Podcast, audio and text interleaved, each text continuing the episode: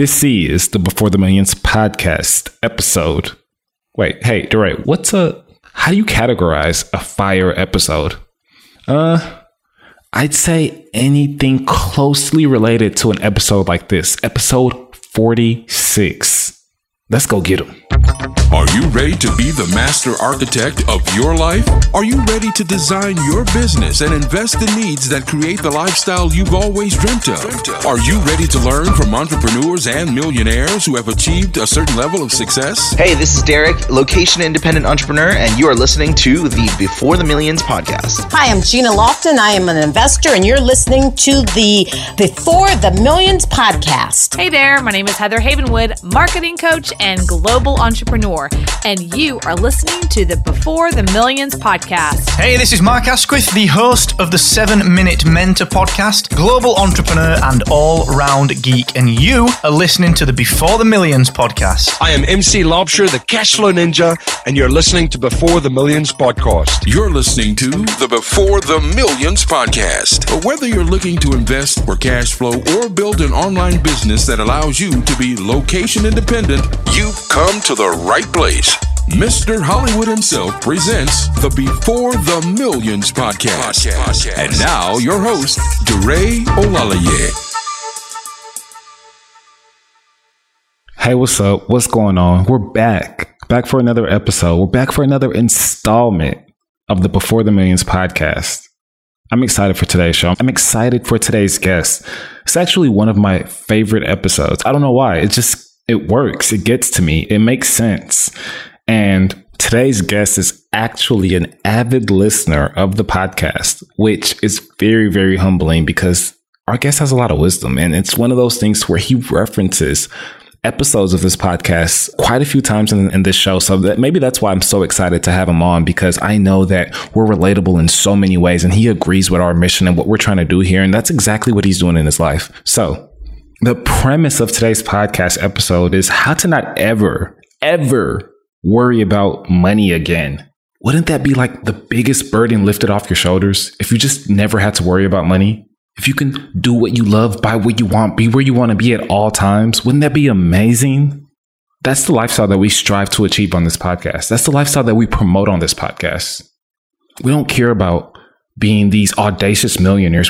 We know that we can live a fulfilling, impactful life far before the millions if we just turn our sights on creating cash flow.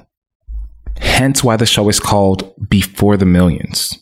We talk about the journey before the millions. We talk about fulfillment before the millions. We talk about living your ultimate life now and not waiting till you have a large sum of money. We don't care about working for somebody else and making their family rich. We don't care about paying a bunch of taxes. Now, of course, I know that taxes are something that you know keeps the world going around and something that you know we help pay for schools and streets and things like that. But we're not being raped. Sorry to say by taxes. I mean, it's not what we do.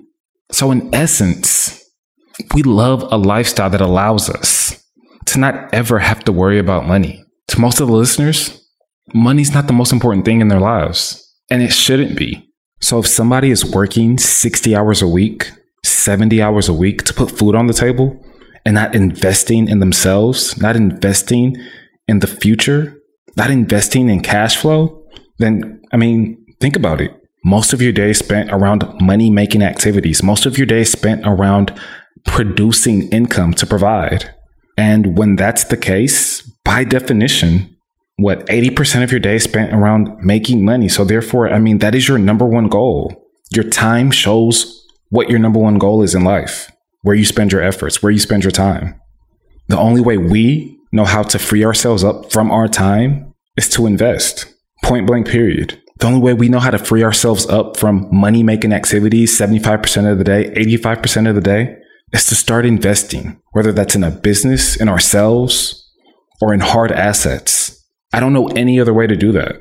So, anyways, today's guest, Mr. David Sweeney, is a 30 year police officer.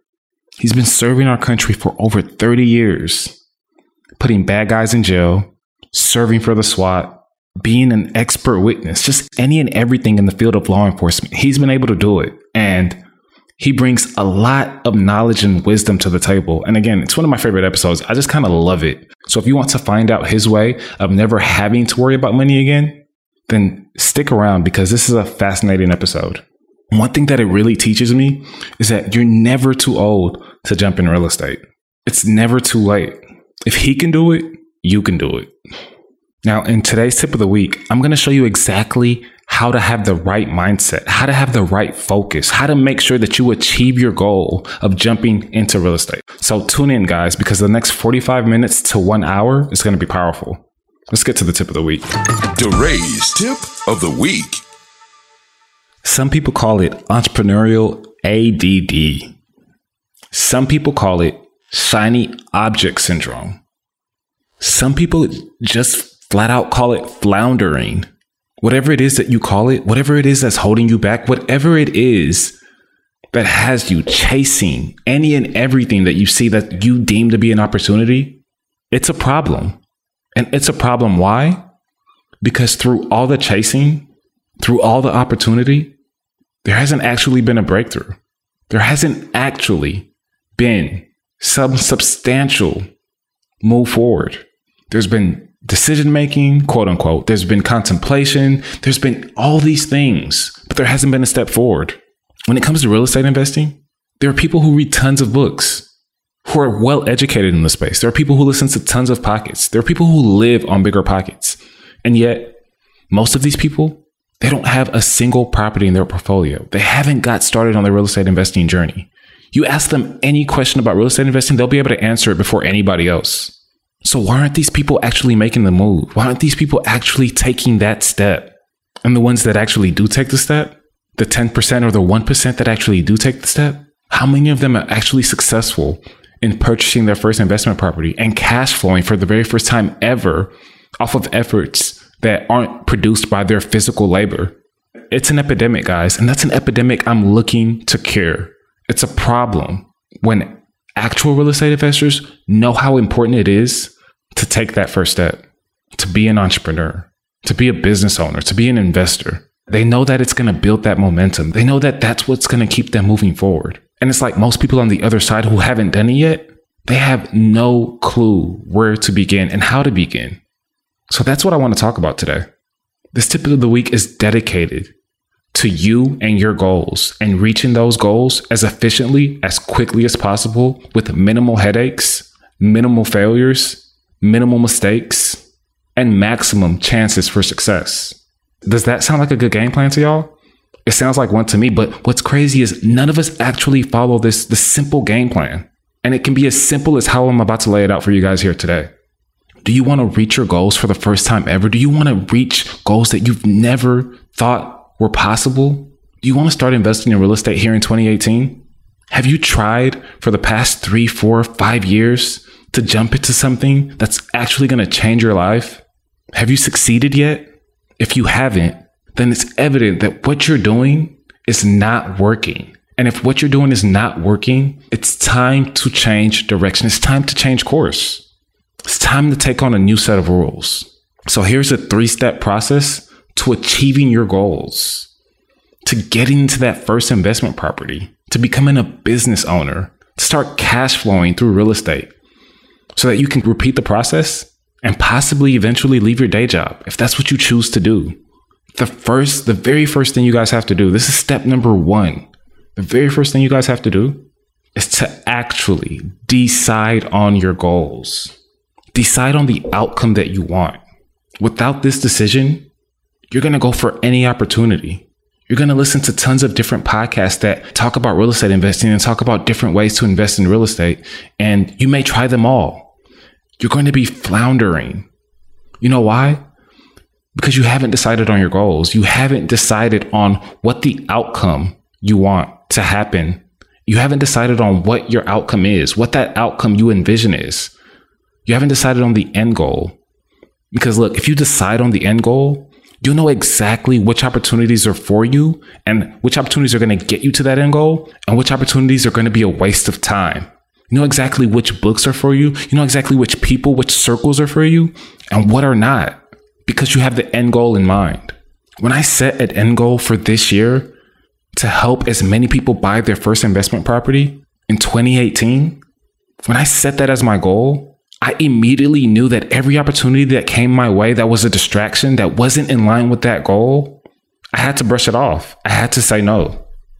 But if I never set that goal, or if I had multiple goals, I'd be overwhelmed. I wouldn't know what opportunities to look into. I wouldn't know what books to read. I wouldn't have a direction. As soon as you decide on your goal, as soon as you know your outcome, what you want the end result to be, that's when things come clear. That's when the path forms itself. So, number one, decide on your goals.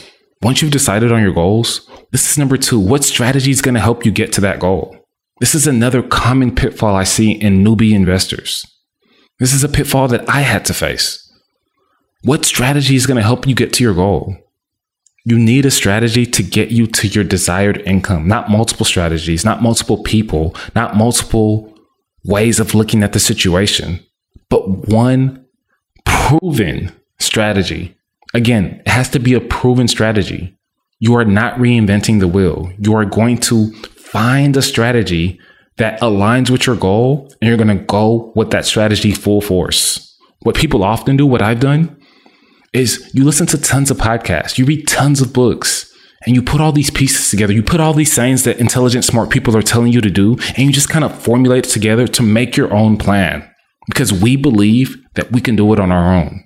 And I think that we can, but I think that's going to take a lot longer and you're going to have a lot more mistakes. You're going to have a lot more failures than you would have if you followed one surefire proven strategy. Doesn't matter what strategy it is. As long as that strategy aligns with your outcome, it aligns with your goal. You follow that strategy from A to Z and you do not deviate. We often like to put different pieces of different strategies together and create our own strategy. And what happens when we do that is that the minute we run into a problem, we have nowhere to turn because we've created a brand new strategy that A hasn't been proven and B, there's nobody who's done this strategy before to even lean on to be like, hey, look at my strategy and tell me what's going wrong. Why is nobody responding to my direct mailers? Why are sellers not even even looking at my offer? What's going on with my strategy? Well, if you've pieced together different pieces of different strategies from different people, nobody can look at your overall strategy and be able to pinpoint why you're not having success because you're not following their strategy. You took a piece of their strategy. Does that make sense, guys? This is the one time I would tell you guys when you're creating a game plan to plagiarize. Plagiarize in the sense that you follow a proven path, you don't recreate the wheel. So, one, decide on your goals, know what your outcome is. Two, find a strategy that aligns with your goals and see that strategy from beginning to end.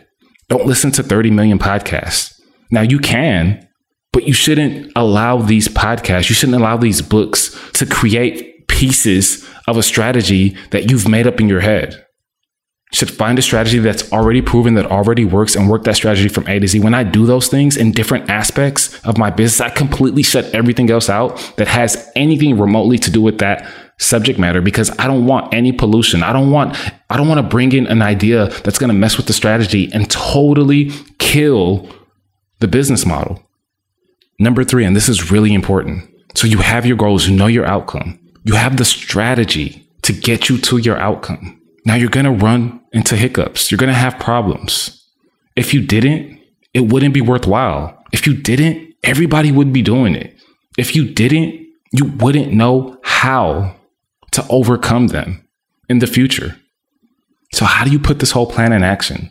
Number three is you have to find somebody. So, you found the strategy. Now, you have to find somebody who's done exactly, and I mean exactly, what you are looking to do. Many people turn to financial advisors to give them advice on their finances, and these financial advisors don't even make as much money as them, don't even know how to really invest. They went to go get a certificate at the age of 23 and have no idea what they're doing. They're getting their feet wet. You are their test dummy. In most cases, your financial advisor should not be a financial advisor. It should be somebody who is where you're looking to be, who is a good steward of their money, and who can show you, who can teach you exactly how to manage your finances. Go and find somebody. If it's real estate investing, go and find somebody with the exact business model that you're looking to emulate and do whatever it takes to work with that person. Like I said, you're going to make mistakes. You're going to make tons of mistakes. Just prepare for that now. Those mistakes are going to define you. Those mistakes are going to be the things you're going to be able to pass on to others. and help prevent them from making those same mistakes. Those mistakes are what's going to actually teach you what you need to know about investing. But to keep those mistakes to a minimum and to know how to keep going, to have the the not only the fortitude, but to have the tactical game plan to keep going, to find a way around a mistake, you have to have somebody who's been through that mistake before. You have to have a mentor. You have to have somebody who's done exactly what you're looking to do. This will save you so much time. If it saves you just 2x amount of the time, that could mean 10x amount of the money that it saves you because mistakes are costly. So find somebody who you can have in your corner who's done exactly what you're looking to. And as soon as you run into a mistake, you show them what you've done and they'll tell you exactly what you need to do to get back on track. It's that simple. Three steps, guys. Decide on your goals. Find a strategy that gets you to your goals and then go and pocket somebody, follow somebody, shadow somebody, whatever it is that you have to do to acquire somebody in your corner that is going to root for you, that is going to help you overcome some of these obstacles.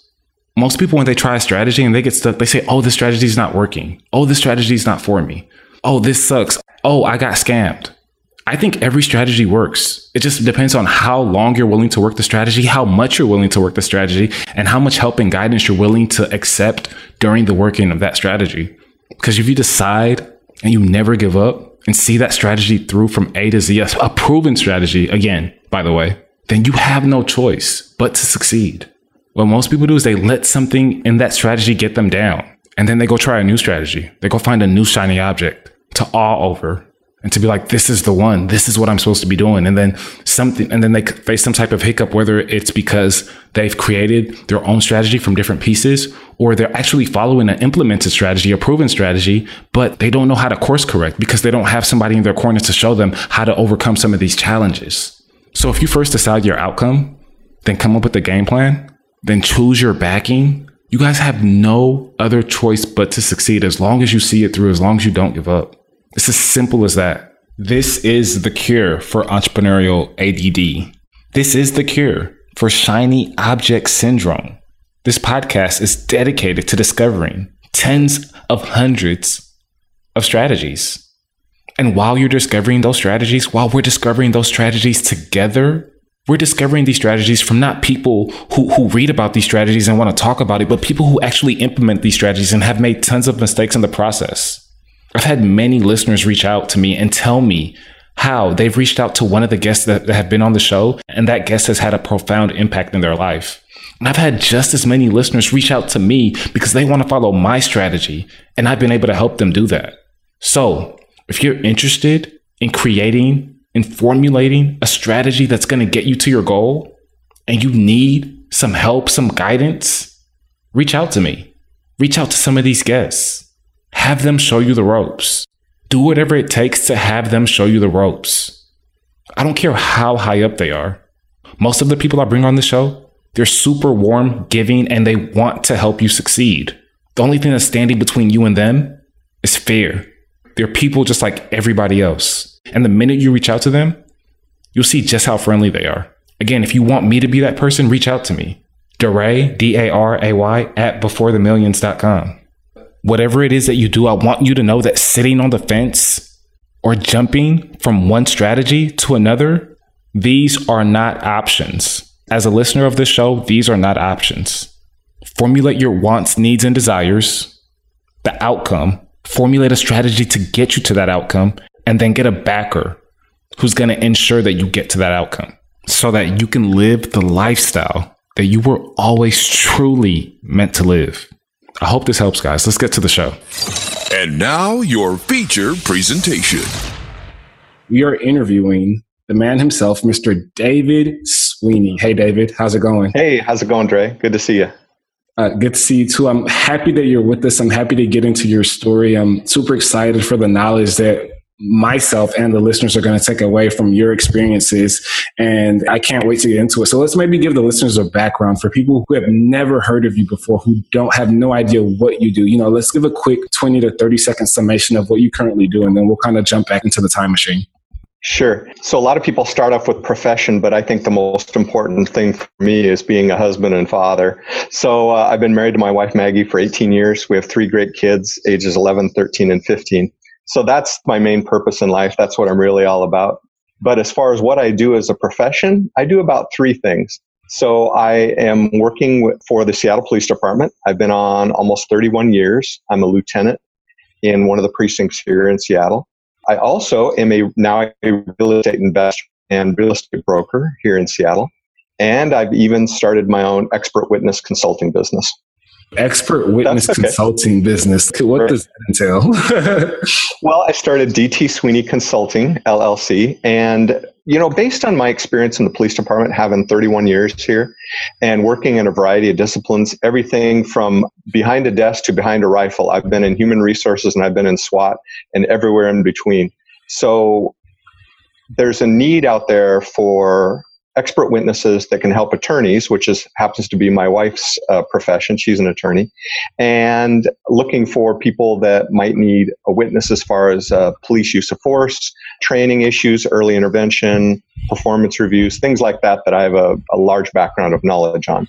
So it's not specifically, uh, obviously, real estate related, but it's something that has started this year. I like the idea of having multiple streams of income and using my talents to their fullest. And I feel that's one way I can do that. It sounds like you have quite a few businesses going on, including working for the police department. So I can't wait to kind of figure out how you're able to divvy up your time. Where are you speaking to us from today? We're right today in Seattle. Seattle, Washington. Okay. Yeah. Okay. Uh, where it was raining this morning, as it often is in the winter here. but I am off to Mexico later this week, so oh, you know, sweet. back to the sunny land where where I, I think I should be spending more of my time. Are you going for business or pleasure? Uh, just for pleasure. My wife has work, uh, so she has a conference there, so I get to tag along and enjoy myself on the beach. That's amazing. That's amazing. And I'm glad you're able to kind of have the lifestyle to be able to do that. That's amazing. And I'm sure we're going to get into that, how you're able to, to do that. So let's take it back, David. Let's go in the time right. machine. Let's, let's figure out how all of this came to be. You can start at 21 year old David or, or even 18 year old David. And let's talk about your mindset back then and how you maybe even got into the police force. Absolutely. So when I was in high school, a lot of my friends were heading off to college, and I thought, well, man, I got to head off to college too. That's just the thing to do, and that's what you know. I'd kind of been instructed was part of the thing you do. You go to high school and then you go to college. But I must tell you, in high school, I was an average student. I was on the honor roll, but I didn't really study that hard. I didn't apply myself, and so I, when I went to college, man, it, now I found I have to apply myself, but I had no motivation I didn't have anything that was interesting to me, and I didn't know what I wanted to do with my life. I was there, and it just wasn't making sense. And I did not do very well in college when I was 19, 20 years old. I took a job as a security guard at Seattle Pacific University in Seattle. That's what brought me to Seattle. And I discovered that I kind of like wearing a uniform and I kind of like being in charge as much as a college security guard is in charge, which is not a whole lot. but, you know, and I thought, you know, being a police officer, maybe that would be the career that I'm interested in. And as I thought back over my life, you know, I remembered a, a childhood yearbook that my mom put together for me every year. And there was a variety of different professions I wanted to be when I grow up, whether it be cowboy or astronaut or stock car driver. But things changed every year. But there was one thing that was on there every year, and that was being a police officer. And it's amazing when you find a goal, when you find something that you're interested in and that you're working towards and that you want to achieve. I went back to college and my grades just jumped off the charts. I was getting near, you know, 4.0s. At about 20, 21 years old, I started putting out applications to get on the police department. And back in 1986, 87, it was a lot harder to get hired on a police department than it is today. I'm not sure why that is. I think just the job demands, a lot of people just don't want to do the job.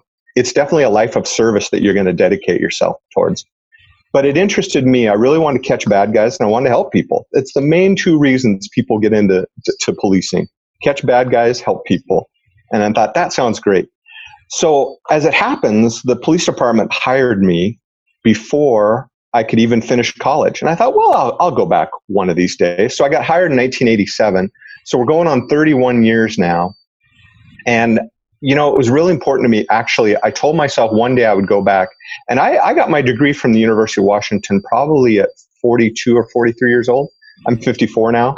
And I felt it was important to show my kids that education is important. I mean, there's, you know, I love entrepreneurship and I love all the business skills that I'm learning and using and that the BTM, you know, listeners are probably doing the same thing themselves. But I still firmly believe in having an educational background so that even if your degree doesn't necessarily match your profession, it shows that you had the perseverance to go to a university or a college and apply yourself and do something with your life. So it shows something that you can work your way through and get through. So it was important for me to do that. So I was happy to go back and get my degree fairly late in life.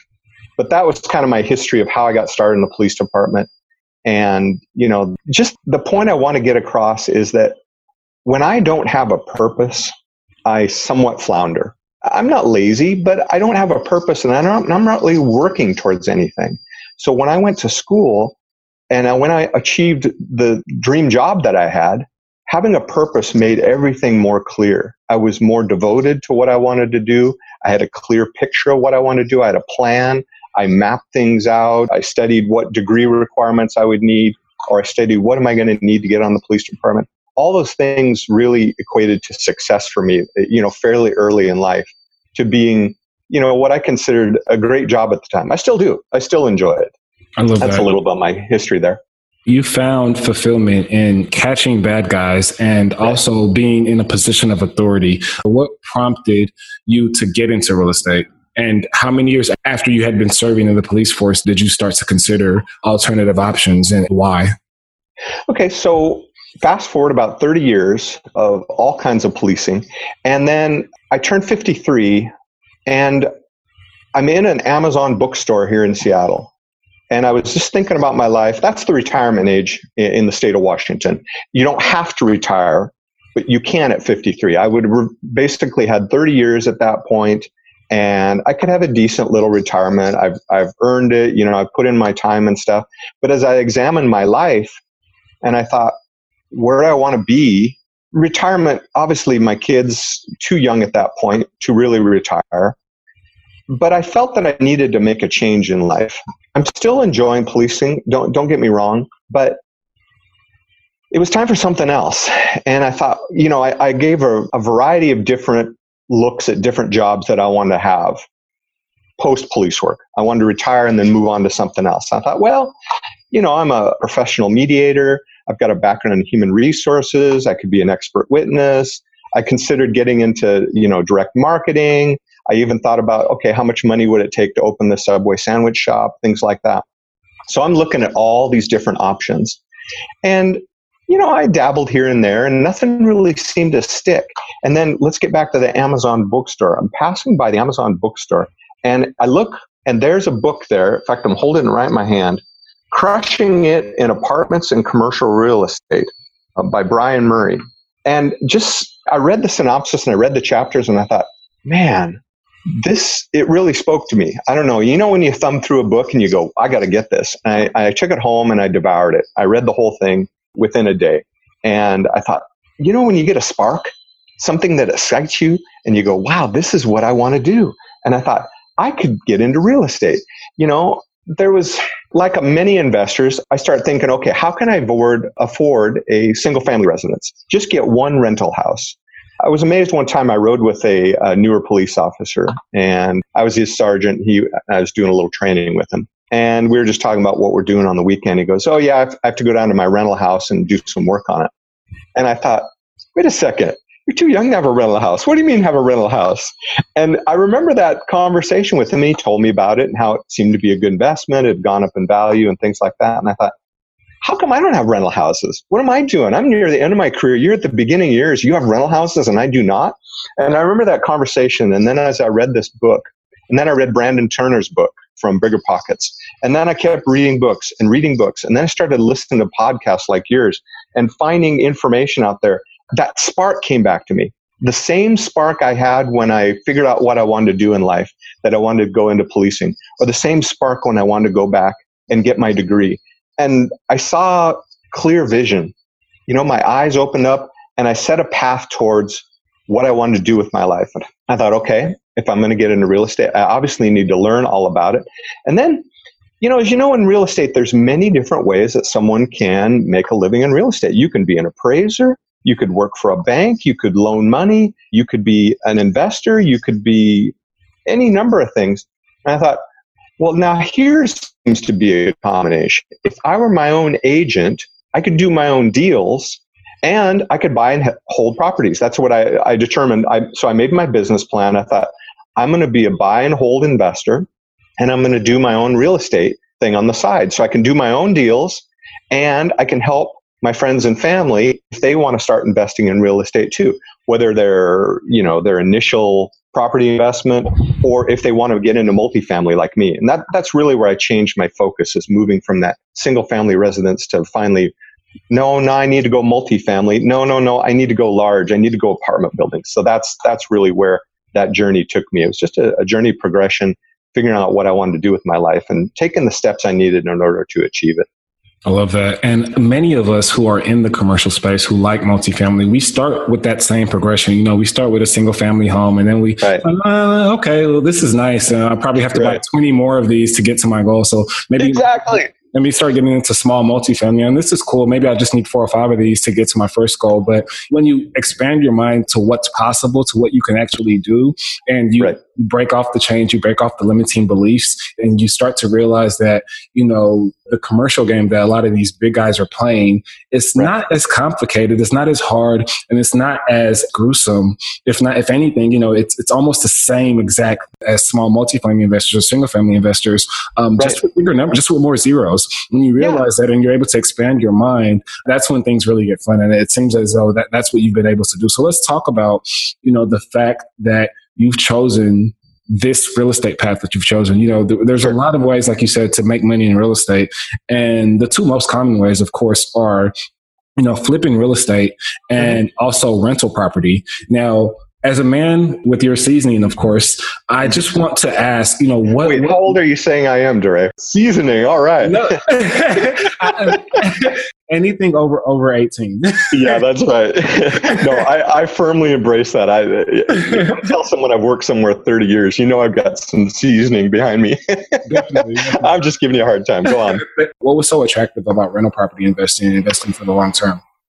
You know, I think probably just in in listening to enough seasoned there's that word again seasoned investors uh, on a variety of different podcasts and reading books from experts and articles and blog posts whatever the case might be. You know as i as i'm researching this and as i'm learning more and more and accumulating knowledge things that you talk about on your show a lot the studying process of learning what you want to do with your life it's hard to explain, but a, there's a certain light bulb that comes on for me. And as I examine all the different things I could do, and I'd heard about people doing flips before, and I thought about that, and I thought, eh, I'm not really the most handy type guy. In fact, that's what my wife said. She goes, "You aren't really a Mister Fix It." I go, "Hey, come on, man, I, I, I can do it." She goes, "No, that's not your thing," and she was right. Uh, that is not my thing. And certainly, I would hire contractors if I wanted to do that. But that I just kind of dismissed that. That didn't seem to be my thing. I know there's many of your listeners out there that flip homes and they do great at it, and that's great. I'm really happy for them. But it seemed to me, I thought, and I remember, I don't remember who it was, but as I'm listening to podcasts and things like this, I heard someone say, Yeah, but if I'm not flipping homes, I'm not making money. And that really hit home to me. I went, Oh, yeah, this is a a job. This is a job. And to those that are doing it, more power to you. I'm glad you're doing it. That's great. But that's not exactly what I wanted. So you try to devise a plan that fits what you want. Well, what did I want to do? I want to spend more time with my kids. I wanted to be able to travel with my wife and I wanted to live anywhere in the world I wanted to live. And I didn't want to have to worry about money. So that really led me to being what, you know, as you would term or others, a, a passive investor. I wanted to buy something, I want to hold it, and I want it to pay money each month. And I thought if I can find an investment that I can put money into. Now, I bought stocks and bonds and mutual funds and things like that before, but I didn't have any control over those companies. I had n- no power at all. I couldn't tell you whether Costco was going to do well or not, or McDonald's. I mean, that was the basic idea. You know, buy a big company and hope that it does well. Well, you know, that's not always the case. Different presidents and stockholders and things like that, you never know what's going to happen with a certain business. I thought, now in real estate, I can control this myself.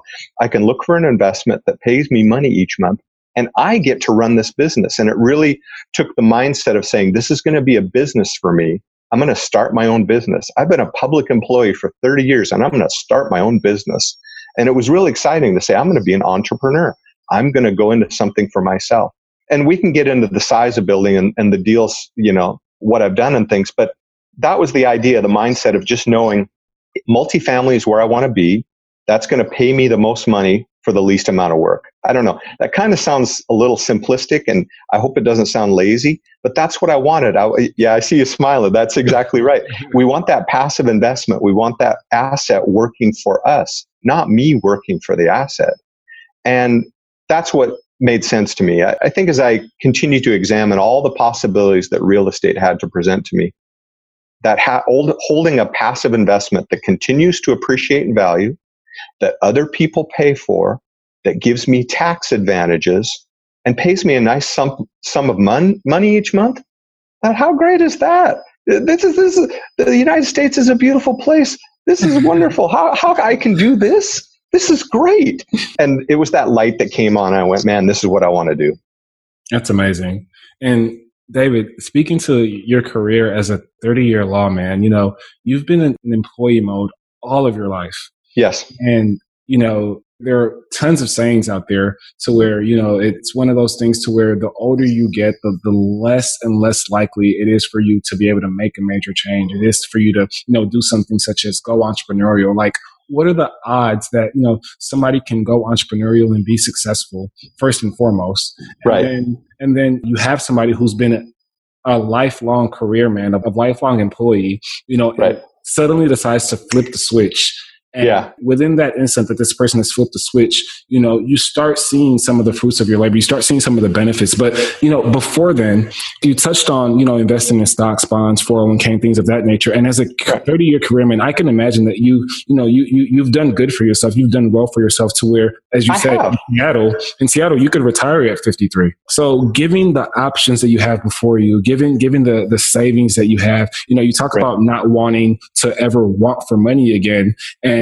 you had a formidable plan that if you chose to, to just stick with your career and nothing else alone and not be an entrepreneur and not open, get into real estate and, and some of the other things that you do now, you know, you would have been perfectly fine.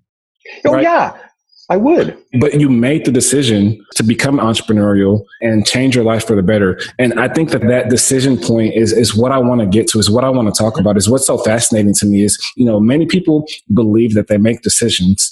And I don't believe that you can truly say you've made a decision until you've put pen to paper, you've taken action.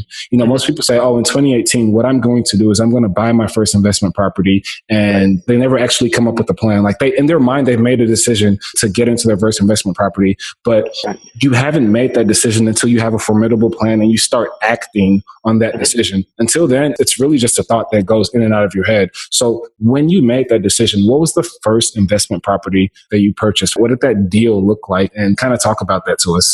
Sure. Do you want to know about the ones that fell through, or do you? just- Should we jump right to the good stuff? No, no. What- Let's what let's, let's, talk, let, us actually talk about the ones that fell through. The very first. Okay. All right.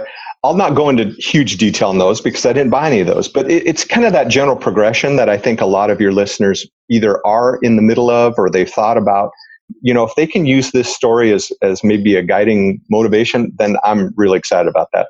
So again, I started thinking single family residence and I went, no, that's, I got to buy too many of those, right? You come up with, I have never come up with a number that I want. I just want to be comfortable and not worry about money. That's my main thing. I don't want to worry about money. So I thought, okay, multifamily. So now we're talking two to four units. You can still get a residential loan. That seemed to be the way to go. Like I found a triplex in Tacoma and the inspection came back horrible and there was so much work to do and they wouldn't negotiate. Okay, that's not the deal for me. Let's back out of that one. Then I started looking at uh, a fourplex. I think it was uh, another place in Washington and you know, it turns out that the seller didn't really want to sell it. There, there was nothing happened. I made the offer and it didn't go through. So I thought, okay, maybe I'm not looking at the right properties here. And I started thinking, okay, again, my mind is expanding. I'm thinking bigger and bigger. Well, let's look at multifamily. Now, I've never done that before. That that requires a commercial loan, anything five units or, or more. So I started looking in that five to nine range, in that uh, 10 plus range, uh, and I found an apartment building And I thought, wow, this is kind of cool. Think of this. Instead of doing one deal multiple times in a row, I can just do one deal and have, you know, 18 units. And uh, so that one, the seller used my offer in order to negotiate a private sale with someone else. Oh, okay. But I wasn't deterred. I didn't back down because I knew what I wanted. I knew what I wanted to go for. Then I found another building, but the financials were not as advertised. I got them from the broker. I sent them over and I said, this is not what you said it was. Oh, well, I think the office entered the numbers wrong. Okay, well, thank you very much. We'll not do this deal. So finally, I started, you know, I was talking to my wife and I said, I think I want, I know what I want to do. I need to go bigger. We need to start off with a big number. And she said, okay, well, how are you going to do that? I said, well, you know, one of the benefits we have of living in Seattle is that our real estate prices have really skyrocketed. We have a lot of equity built up in our home. What if we took that equity out and we used it in order to buy an apartment building? She said, I'm all for it because she knew this was what I wanted to do and she knew I was motivated by this. I said, great, let's do that. So we went to our broker, did a refi on the home and took out $380,000. Wow, now I can make a serious dent. I can really go after something. So last July, I tore the patella tendon in my knee, which was not good. I was on the diving board. My kids thought I just, you know, fell into the water and was making a fool of myself. No, I, I actually like tore it up and it was bad. So I was on the couch all summer long. But the great thing was I had my real estate license and I could, you know, just search the MLS day after day after day after day. I probably analyzed 400 deals and finally came up with a 24 unit, this is an all in one deal, a 24 unit apartment building combined with a 15 unit storage building, a parking lot, and a single family residence. So, you know, all these parcels in one deal, and it was for sale. It was on the market in the MLS in Washington for 1.325 million.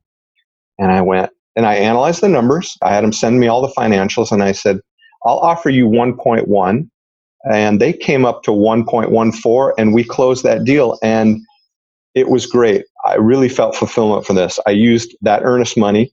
I put down my earnest money waited on the transaction and closed that 24 unit and it, it's like wow i'm an apartment building owner now. So that was it was really exciting to me to close my first deal to find that apartment building. It's in centralia washington. It's halfway between seattle and portland and it's a blue collar town I like it there. It's a comfortable city. I like the folks there. I like the people. I like the neighborhood. And it's this classic old brick building. It's old. Don't get me wrong. It's 97 years old. It's built in 1920. I guess it's 98 years old now. But it's in pretty good shape. And uh, I've been putting money into it and, and fixing it up even more. And I'm really excited by this asset and how I can create value in it just by increasing the uh, profits, the rents, and decreasing the expenses. And I can create value in my business just owning this. And it, I got a property manager, and it, it, doesn't take me much time each week. They take care of most everything. And I, man, this is exactly what I wanted to do. Passive income. I pay the mortgage, but it puts money in my pocket each month. And you know, no disrespect to tenants, but they're really paying for this. I just get to reap the benefit. So that's the deal. My first deal was a 24 unit apartment building. Man, that's that's an amazing first deal. That sounds splendid, and it's crazy that deal came after a few things that could have, quite frankly, you know, put a bad taste in your mouth and had you had you, you know, just be like, you know, I don't want to do this real estate stuff anymore. It's not for me. But you didn't have that mindset. You had a burning desire to, to reach your goal, and, and that's what you did. You talk about the fact that you had these deals and they fell through. You know, you, you had, you went from, seems like you started at single family, then you went to small multifamily. That deal that fell through, that the financials weren't right. What were you looking at? What were you basing your, your criteria off of? And how did you figure out that the financials weren't right? Sure. So when you're looking at a deal, and I know you know this, but for your listeners, you, you have to get all the recent rents and all the recent expenses, anything that's putting money out of your pocket, and you need to know what those numbers are. You need to be really firm with them. And I was not going to do a deal unless I could get all those financials from the seller.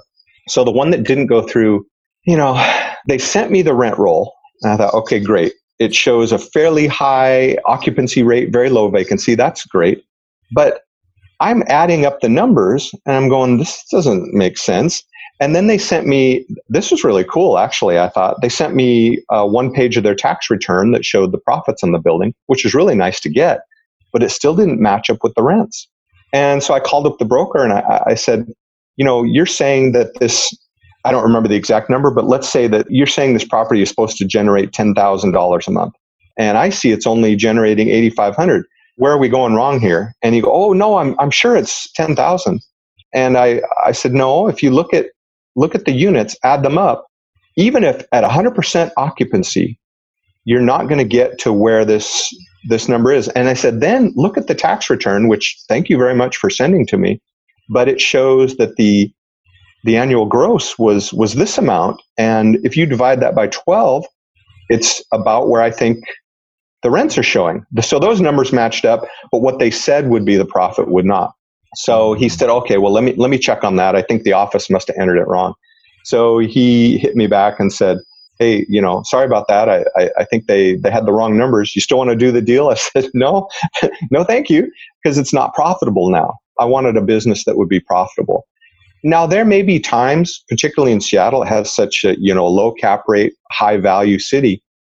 Maybe you take a chance on a building that you believe will appreciate greatly over time. And I, I think some of the property in Seattle will.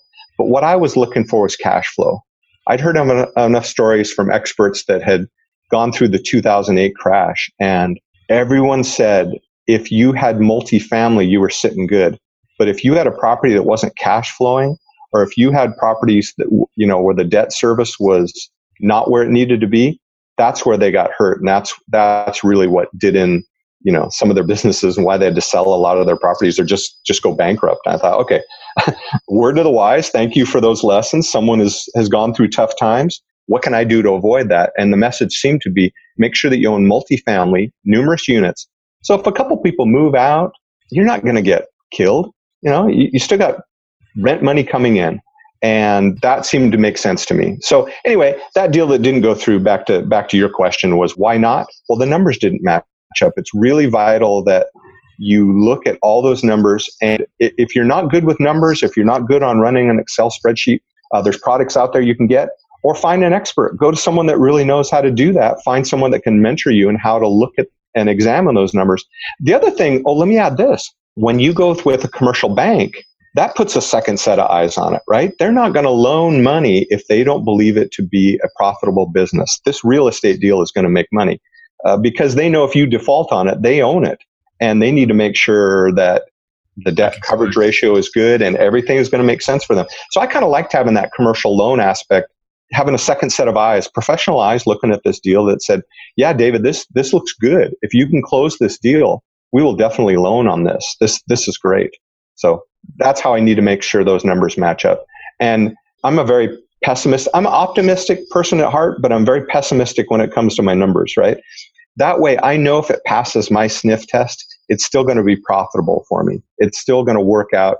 And, and that's really what's important. Look at it with a very jaded eye. And that way, when something doesn't quite match up or doesn't quite go as planned, you still have a lot of cushioning, flexibility, shall we say. Like, okay, but I still know we're still right where we need to be.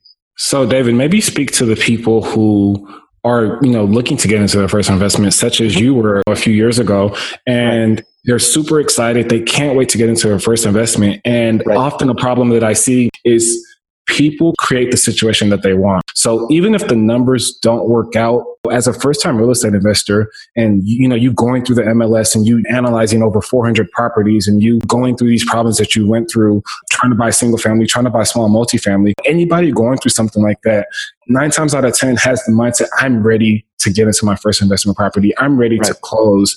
And sometimes we may tend to imagine a possibility in the future that's maybe not probable, or we may tr- tend to look at the numbers and be like, well, I can bend my, my criteria to meet the uh-huh. numbers of the property and it'll be okay. You never, you know, what do you have to say to the, to the listeners who are super eager to get into their first investment property, who have their criteria down on paper, but there's that imbalance of, of being super gung ho and eager and ready to tackle, you know, that first investment investment property versus getting into a bad deal. Right. So, for your Before the Millions listeners that are sitting on the sidelines and waiting, make sure you're doing more today than you did yesterday. And make sure you're doing more tomorrow than you're doing today. everyone works at different speeds and and frankly i'm very blessed let's talk about two things two advantages i have that maybe not all listeners would have one is i have still a full-time job. And if i even choose to retire i have a steady paycheck coming in. I have a, a retirement account right? Okay so i fully recognize that i don't have to hang it all out on the line. And i can probably still make my mortgage on my home if for some reason I couldn't do policing tomorrow, if I were to give it all up and just go, man, I'm going real estate all the way.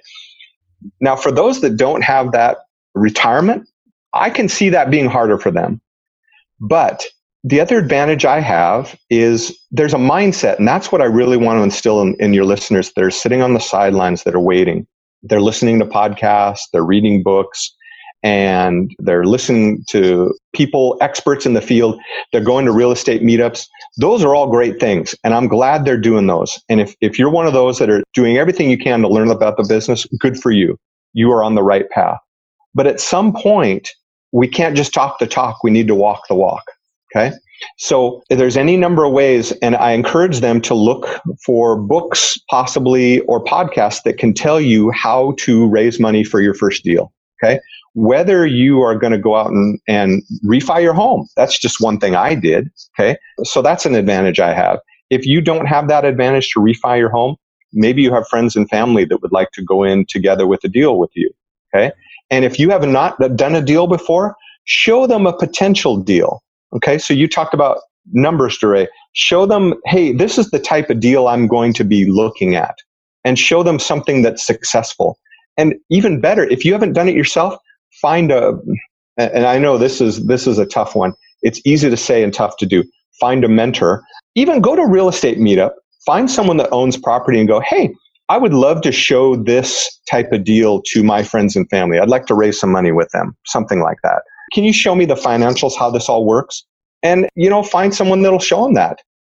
That's something you can send out and go, hey, this is the type of deal that I want to do and then work towards that. And that's really the other message I want to get across is, is do not be denied. And that's something I've really gotten listening to you too. I can tell that sense of you have a stick to itiveness that you're not going to be denied. And I was the same way. Uh, I had to do whatever I was going to do to get the goals that I was going to reach. And that's what I think that those listeners sitting on the sidelines, they have to get to that point where you're not going to be denied and you're going to do more today than you did yesterday, and you're going to do more tomorrow than you did today. If every day, I know this might sound too simplistic, but if every day you're doing more, eventually that goal comes. Okay. Now, for some people, it comes really quickly and, and they accomplish what they wanted in a month. Maybe some others take six months and maybe some others take a year to do that deal. And I know you were talking really about, you know, what goal are you going to set for yourself in 2018, 2018? if their goal is to buy a rental property, whether it be a single family ho- house, a duplex, a triplex, or an apartment building, or commercial real estate, whatever it is they want to do, work towards that goal. Work towards accomplishing what it is you want to get done. The, do something that's more than you were doing before. And, and baby steps count. Okay. Not everyone takes giant steps. Sometimes baby steps count. Are you still working towards it? And wouldn't it be great if you've been sitting on the sidelines just listening to podcasts and and reading books and reading articles but hey maybe you chose a low price rental property and you got your first single family rental house under contract.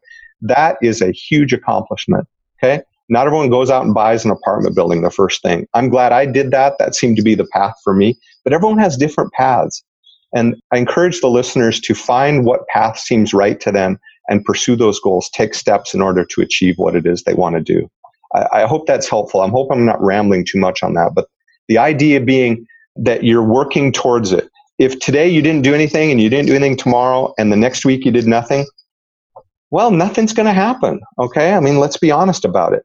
But if you're doing a little bit this week and a little bit next week and some the day after that and the month after that, and now you've gotten to the point, now you've reached out and maybe you've raised some money. Maybe you've maybe you've established a savings plan and by the end of the year you've got $20,000 in the bank, you know? Uh, okay, great. That's something there are places in the United States you can buy a property with $20,000 down. Excellent. Go for it. You know, that's that's my message. Go for it. That's lovely. That's amazing. And I have bought property with $20,000 down. So again, speaking to kind of everybody's situation, you know, everybody has a USP or everybody has this, this, you, everybody's in a unique position to make something happen. You know, you happen to be a unique position to be able to refi your home, but I believe that every single person on this planet has some type of unique position that they can leverage to get what it is that they want out of life, whether that is, you know, being in the military and using something like a VA loan, whether that is being in a rural area and using some, some of those type of loans, whether it's, you know, having well-off parents that are able to provide you, you know, with, with what you need, whether it's, it's knowing, you know, having an uncle as a real estate investor and him taking you under your wing. You know, everybody has something. How about house hacking?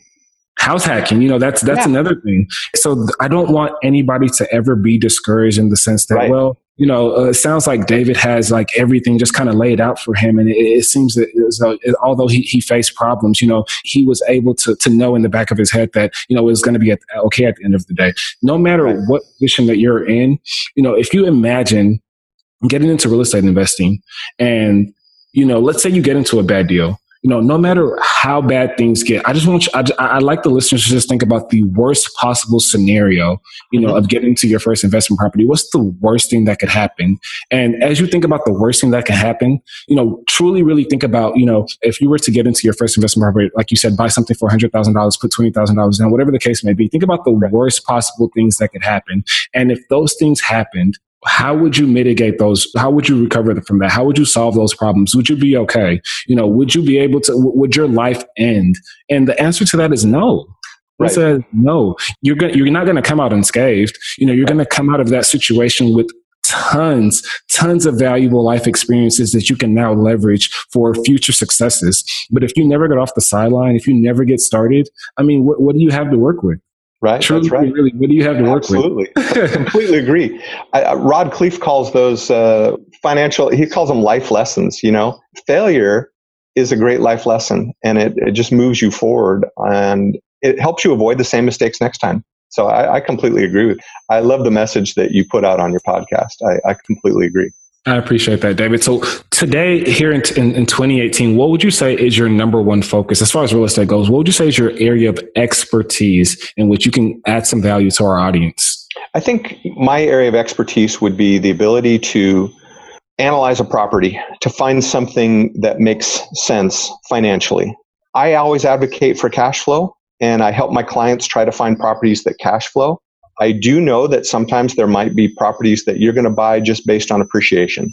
And maybe they won't cash flow each month, but maybe they have other sources of income, another job, or other properties that they're going to subsidize that a bit and work on that appreciation side. They, they believe in five years the property will be worth, you know, double the amount that it is today or a third of the amount, whatever the case might be. My belief is cash flow. And the best way I could probably help your listeners, if you have listeners in Washington state, I would be happy to help them analyze properties. That's what I really find my expertise. And I kind of enjoy that. I kind of like looking at the numbers. And again, I, I bring a jaded eye. Uh, you talked about failure. I want to make sure. Now, you, you can't absolutely protect against it. But if you're looking, I think you mentioned this before, don't try to uptick the numbers in order to make the property make sense oh well if i if this happened and a happened and b happened and c happened well then we finally get to d. Be really cautious about that. And that's what i always advise my clients that i help look for properties is let's take a pessimistic view of this. Let's talk about a little bit about like you said that worst case scenario. If it didn't cash flow if what would happen if let's and that's one of the things that worried me about just one single family residence. If the tenant moves out there's no rent money coming in. And that's what really drew me to multifamily. Again, uh, my initial look was that two to four units, but that's where I, uh, I found a lot of my clients here in Washington state are looking in that two to four unit range. And I think that's a great place to be. It's a great place to start. And let's say you've got a, a fourplex. One person moves out, you still got other, three other people uh, paying rent while maybe you do some refurbishment or maybe you, you replace the tenant, whatever the case might be. So the more doors I think you have, the more impervious you are to downturns in the market or a renter moving out or a, a, a, a for uh, you know anything like that, that that bad that might happen. So that's what I like helping people with finding those properties that are going to cash flow. And then I have some clients now who are looking in the apartment building space because they've heard me on your podcast and others' podcasts talking about how I can help find apartment buildings. So that's what I really like to do is to help people do that. That's amazing. So, what would you say about your area of expertise, your ability to be able to analyze deals? What would you give us? Give us some some golden rules to follow when, when analyzing deals, or some some some things that you know we we should look for. Okay, when I start off analyzing a property, I have a li- really quick down and dirty spreadsheet, and I put in the purchase price, what the expected rents are, and it's really important to remember that those are pro forma numbers, meaning sometimes the other realtors will put in the best case scenario as to what they believe this property will generate. It's a it's a good place to start, I think. You can start with those numbers. And then I say, okay, well, how much is a mortgage going to be on this? So I kind of put a little mortgage calculator in there and uh, figure out what the mortgage is going to be. And then I learned this on BiggerPockets. It's just a rough rule of thumb. There, there is no absolutes here. But if you kind of think that maybe half of your rents are going to go towards expenses, I think that's, you know, a, a good place to start. So let's look at how much income are we making, and and that's that's your, I don't know. Let's just say, uh, well, let's use my building as an example. Okay, if if everything is rented fully 100 uh, percent, it's going to generate about 15,000 a month. Okay, so I know that. Now, it's important to factor in that vacancy. A lot of people forget about vacancy. So when people aren't there like I have two units vacant right now. I'm refurbishing them and uh, making sure they're nice for the next person that's going to move in. So I know I'm I'm two units down this month. So I'm not going to get fifteen thousand. That's fine because I know what my mortgage is. Mortgage comes in about thirty nine hundred a month, and then I figure there's expenses each month. The property manager takes care of that. But I expect a, a nice check for still several thousand dollars uh, on January 31st. My bank account will get bigger, and that's that's what I love about real estate, you know, as long as you've analyzed a property properly, if you know what the expenses are going to be, and, and, and that's really my specialty is looking at that and going, okay, let's take worst case scenario. Oh, that's why an inspection is really important. I need to find out all the things that are going to cost money with this place and figure out what it is that's going to cost money deduct that from your potential rents, your potential gross profits, and make sure you're paying the mortgage. If you're doing that and you still have a nice sum of money coming out each month, that's a cash flowing property. Now, sure, the world could end and, and it could fall around, earthquakes can happen, floods, uh, acts of God, and everything. But all in all, on a day to day basis, month to month, as long as that property is cash flowing, I think it's going to be a great property for someone to invest in. So that's what I like finding for people. I love that. So it sounds like we're, we're gonna we're gonna make sure that you know we're we're we're, we're estimating our expenses to be at least you know right around fifty percent of our, sure. of our of our of our gross. Um, so we're taking our expenses, we're taking our mortgage payments, we're take, taking things like that into consideration. You know, mm-hmm. property management, and we're plugging that into into our formula. We're plugging that into our spreadsheet, and if right. we're able to if we're able to see uh, some profits, um, actually maybe not thin profits, but maybe more substantial profits, then that looks like a good deal, is what I'm getting from you. Is that correct? Absolutely, yeah. Uh, the, the, higher those margins are, the more profitable the property will be, and the better able it is to withstand those downturns. Things happen, you know. Uh, let's just prepare for that in advance, and then when it does happen, uh, you still have enough cash reserve to to make sure that you're still going to be, you know, fine at the end of the month. Basically, you can still make the mortgage and still cover those expenses yeah. Does the unexpected happen? Absolutely. That's why it's also important to have cash reserves. And that's what my bank wanted to see, making sure that you have enough cash reserves to uh, withstand those downturns or that, you know, major maintenance thing that, that came up, whatever it might be. I love that. So talking about present day in your life, David, let's fast forward to today and, and currently, you know, we talked about some of your current focuses at, at, a, at a high level, but let's get into them a little bit. So, you know, your day to day activities, what do they look like? Cause I know you're, you're on podcast uh, episodes. You just started a brand new business that's not even in the real estate niche. You know, you're right. still a real estate investor. You're still actively looking for, uh, looking for real estate deals. And then you also mentioned that you have clients and you still right. work for the police department. So, so, so, and not to mention you have a family that you definitely love spending spending time with. So let's talk right. about your day and how you're able to kind of semiotically fit all these things into, into one cohesive, great lifestyle. That, honestly, that can be a challenge. And, and time management is one of the great challenges that I certainly face. So, what are my tips there? Wow, there's a lot we could go into. I'll try to keep it. Okay, you want personal stories? I, I like telling personal stories. That and that's what's probably most relevant for people that are out there, right? They're thinking, I don't have enough time. How do I get to do this? Let's be honest. The longer you're at a job, particularly a public service job, the more days off you get. So I get a huge amount of vacation time each year. I mean, it, it's I basically get 30, 35 days off each year. And any overtime I work, I can take on comp time. So I get even more time off. So I am a lieutenant in the police department right now, and my job is to review use of force. So I have an important role to play as part of Seattle in today's policing and making sure that officers are using constitutional uses of force, not excessive and things like that. So that's my day to day job. So there's a lot of work to do. But sometimes officers aren't using force. All right. Hopefully, we make arrests without using force. That's actually a police officer's goal. I think a lot of people believe differently. It's been my experience personally, and the officers I've worked with or supervised, that generally, if you can talk someone to the back of the car, that's a good thing.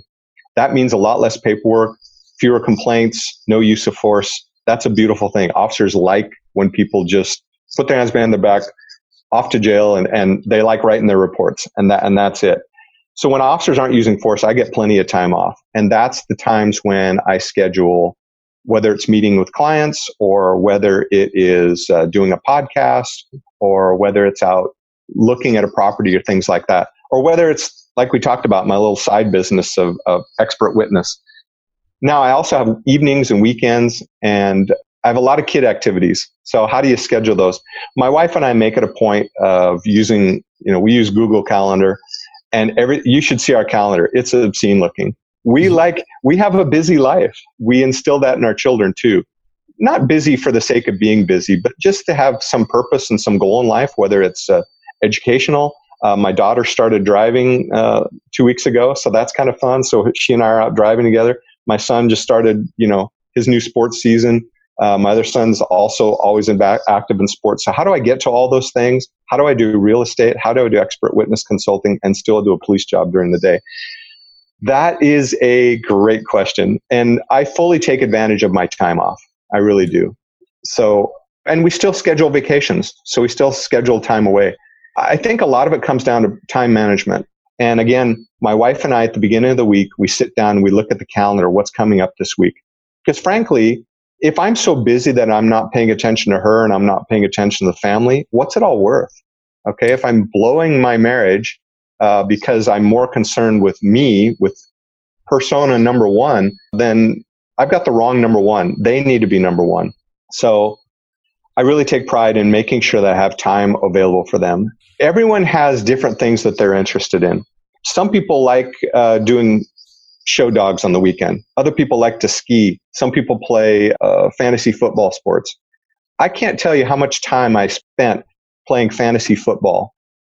And you too. you too? Yeah. Now that's how I won championships. And I'd win my little pot of money, my two or three hundred dollars. And I thought to myself, wait a sec. Do I really need to watch TV? Do I really need to study all the players? No what if I devote my attention to family and worthwhile goals instead? So it's it's taking advantage of those dead times. I, I'm also blessed that I don't require a large amount of sleep at night. So it's not infrequent. You could call me up probably at, at midnight, 1 a.m., and I'm still up. Okay. So it's a great time to analyze deals. There's no one bothering me. I can, I can just look at deals all day long. And I don't need to watch, other than Game of Thrones, I don't need to watch a lot of TV, right? Mm. So it's a matter of repurposing, making sure that my priorities are where they need to be. Family first, okay, and, and then start looking at career and things like that. So I, I guess that'd be my message to people is find those times when you're not doing anything when you're, and I don't, I don't mean to sound down on anyone that likes to ski or go to dog shows. Everyone has different things they like to do. But if it's not really producing great fun or enjoyment or activity or something worthwhile for you, maybe you can repurpose and start to look for something that does, like, you know, planning for your future, owning real estate, things like that, that, things that you and I are, and your listeners are interested in. I love that. That's so well said, David. And, you know, kind of just wrapping up this this conversation with the bow, what next for you? What's your grand scheme? What's the overall picture look like? When does David Sweeney say, you know, I've achieved the ultimate level of success and fulfillment in my life as far as, you know, business goes? What, what what does that look like for you? Right. Well, Albert Schweitzer said success is not the key to happiness. Happiness is the key to success. Oh, I love so it. you, you will be successful. So right now, I'm loving what I'm doing and I'm feeling very successful. Um, that being said, I want to buy another apartment building. And here's the interesting thing I've spent all my capital. Okay. I don't have that home equity loan that I can, that I can magically take out that I know a lot of people, you know, oh, I wish I could do that. Well, now I'm in the same boat as everyone else. Okay. So now I need to figure out how do I raise money and how do I do my next deal and how do I potentially do a bigger deal. Okay. I think there's a great place for investors in the apartment building community if you're not going super big where you're competing with the, the big institutional investors. There's people with, you know, your show is before the millions. Those yep. people with with the millions, right? Okay, yeah, the people that easily can do a deal and, and get 300 apartment building under contract. However, I personally I want to stay out of the two to four units. But I think you know between uh, five units and a hundred, I think there's a great space for investors out there. You're not competing with the big boys, and uh, I can tell you that that at least in Washington State, those rental units of two to four units, they go really fast. I have clients I've tried to help, and man, the property is gone, you know, within a week. So I think I'm in a good place to. That's what's next for me is finding that that large scale apartment building.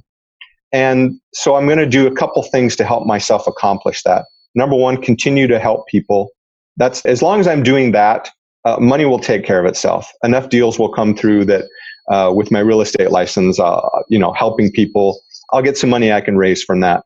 But then I need to determine how best to bring in other investors and other partners in order to do that next large deal. So that's that's my next thing is learning what's required. I don't want to, you know, run afoul of any SEC regulations and things like that. I, I, know there's a lot of important parts, moving parts as far as doing a large deal like that. That's what's next for me. And my goal would get that get that done by the by the end of the year. So that's that's my goal to buy an, another apartment building. I want two, three, four apartment buildings under contract and sold. That would be my goal. So I'm I'm taking steps towards working towards that. That's amazing. And have you already yeah. started looking at the, the ideal apartment building? Have you started analyzing deals? Uh, to- oh, yeah. I always analyze deals. Number one, for myself. Number two, for my clients. So I have people that I'm helping look for deals right now. And I know there's a lot of clients out there that have, you know, either whether it's self directed IRAs, where they have, you know, frankly, a large amount of money that they want to put towards a multifamily property that they know is going to generate income for them. So that's great. I also like helping those first time investors that want to get into, you know, like we talked about, whether it's single family residence or a two, three, four unit.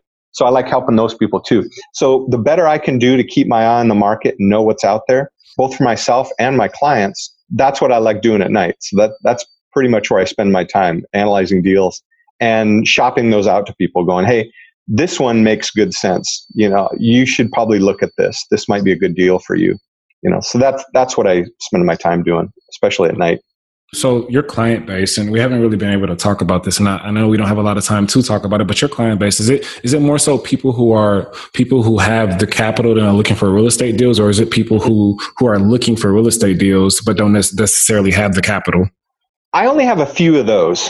It seems that most people that are contacting a real estate broker like myself have acquired enough assets or they're borrowing money or they're raising money from others and they're ready to move into the purchase aspect. So, gotcha. but I didn't, you know, I sat down with a couple the other night, someone that I knew from years ago from Toastmasters. And he said, Hey, you know, we're renting an apartment right now. We manage an apartment building and he has a, a nine to five JOB. And, but what they really want to do is run a bed and breakfast. They said, How do we get there? And we're not there yet. I was absolutely happy to help them look at alternatives as to how they can reach their goal of owning that B&B and be able to move on from a, to a different lifestyle, even though they're not there yet. So it didn't matter to me that they didn't have a lot of money in the bank, but we kind of made a plan and we talked about you know, the idea of house hacking and could you set aside this amount of money, much money each month? And at the end of two years, how much money are you going to have? And they had a number. Okay, great. Now, could you get an FHA loan at that point for, let's say, 3.5% down? Would you be willing to live in part of that unit so you could rent out the other units? They said, yes, we would. Great. But they said, we need some space. So that's what I'm helping them look for right now. Now, they're, they're not ready to buy yet, but I didn't mind helping them. It was fun helping them. I enjoy helping others. So what I'll, I'll keep my eye out for them is a multifamily with a large area for them and their family to live, but maybe it's got two, three, four attached units that they can rent out and start working towards that goal of owning a bed and breakfast. And maybe that's not the bed and breakfast property, but maybe it can help them get where they want to get with that bed and breakfast. Love that. Love that. Love that. This has been an amazing interview. I, I want to thank you so much for your time. We've we've Absolutely. It's been amazing. Um, yeah, we, we did go quite a while, didn't we? Lifestyle design acceleration hacks. What is your favorite Before the Millions book? Well, let's go back to that one I mentioned before Crushing It in Apartments and Commercial Real Estate How a Small Investor Can Make It Big by Brian Murray. I don't know Brian, but I really liked reading his book. So, you know, I'm not getting anything by plugging it, but it really made a difference in my life. And I think someone else that, that buys this book and reads it cover to cover might get the same thing. I love how he shares a personal story of a building that he bought and all the troubles that went along with it. And it really opened my eyes. He wasn't just giving, he does give numbers, but he also gives a real life example of how he bought a building and, and how he turned a profit to, to make sure that building was working for him. So that, that, I definitely recommend that book. What is your favorite lifestyle design app? This can be a business app or tool. So the one that really works for me is a JotNot Pro, and it has saved my bacon.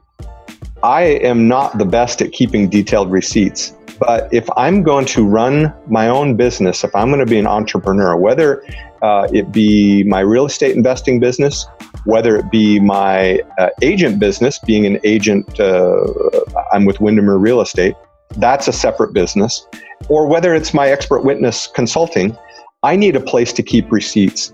And my wife will tell you, uh, they, they get stored everywhere, they get thrown away, they get, they get whatever. So I have JotNot Pro. So when a receipt comes in, I immediately take a picture of it and then I can email it to myself. I can email it to my property manager. I could email it to my accountant, or I could drop it into OneDrive or Dropbox. And I think it's fabulous because it works great as a scanner.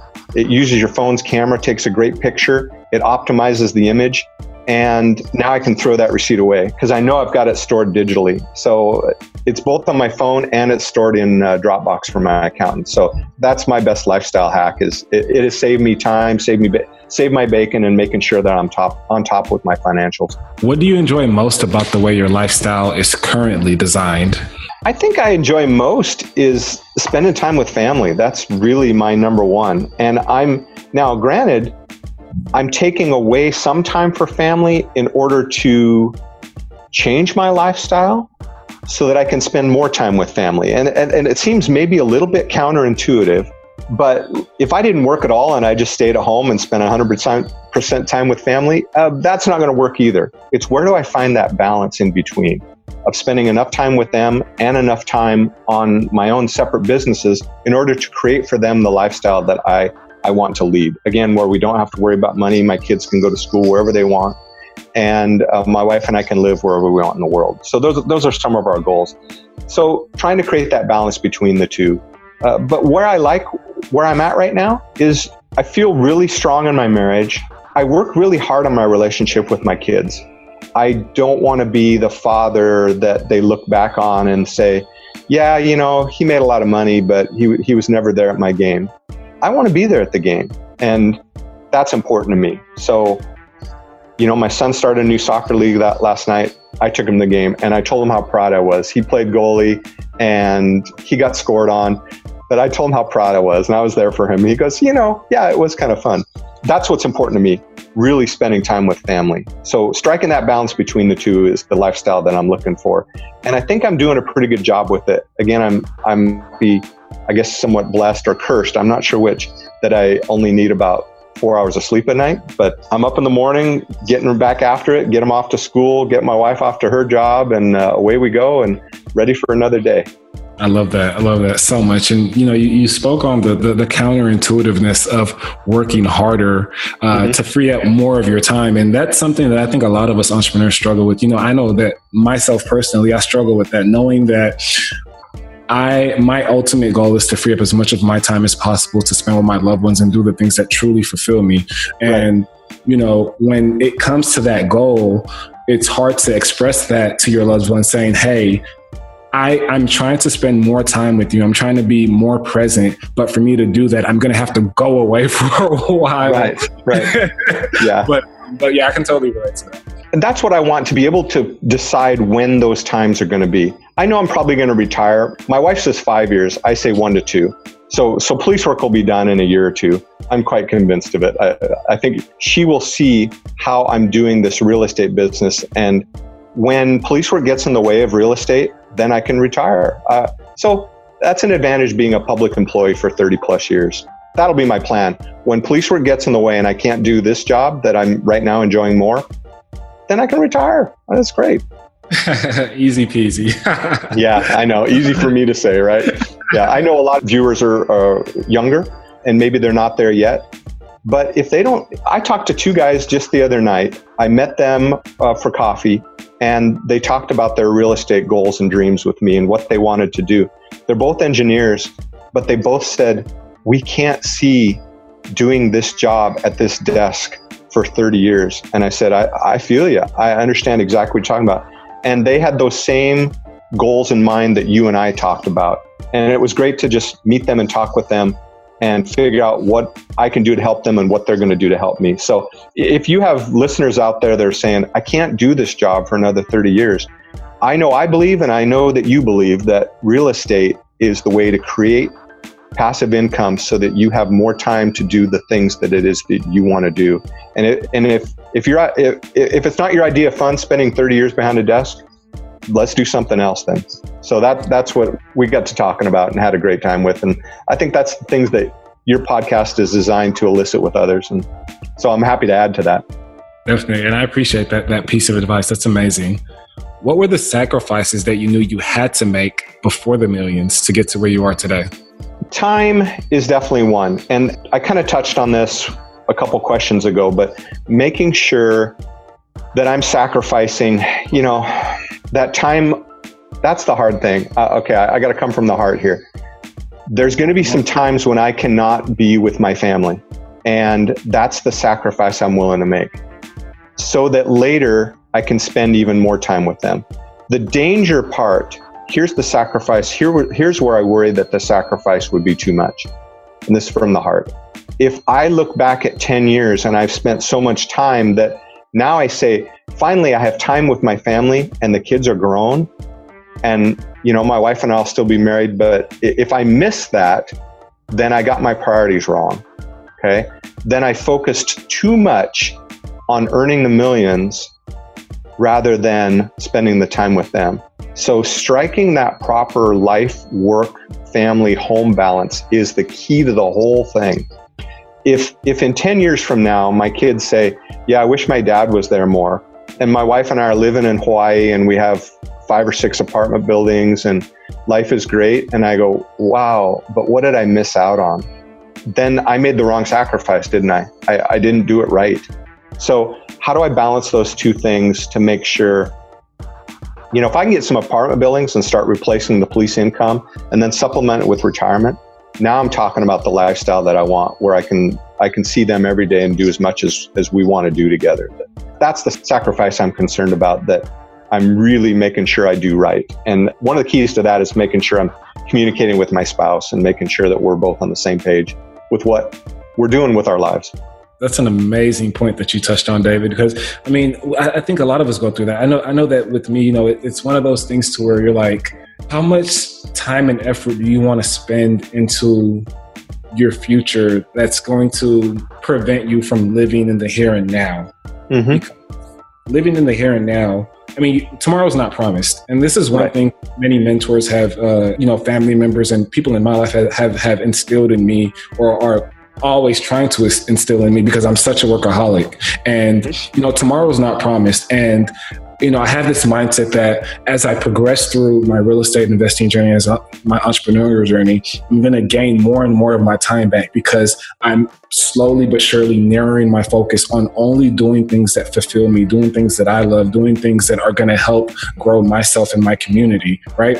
But this is kind of the point that we've been speaking to for the past five minutes, but there comes a point in time in which, you know, you have to understand that you still need to be present you still need to live in the here and now. You still yes. want, you know, you don't want life to pass by before your eyes and now you're, you know, super successful, but you've missed out on the best times of life. So you want to make sure that right. you find a way to strike that balance as much as, you know, as an entrepreneur, it's very instinctual to just, you know, put your head down and, and, stay focused until you've achieved your ultimate goal. But you need to come up for water every once in a while. You need to come up for interaction every once in a while. You need to be present in your family's life through the process, not just not just as a result of the process. And I think that's right. super valuable to take, to take away.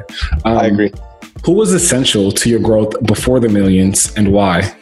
Oh, definitely my wife. Absolutely number one key to growth she has been so supportive of this. She knows how much I love law enforcement, but she also knows that I want to retire and I want to spend more time with family and doing the things that I want to do. So when I told her what I wanted to do, she was very supportive of me. And she, you know, it's funny, we did that refi on the house.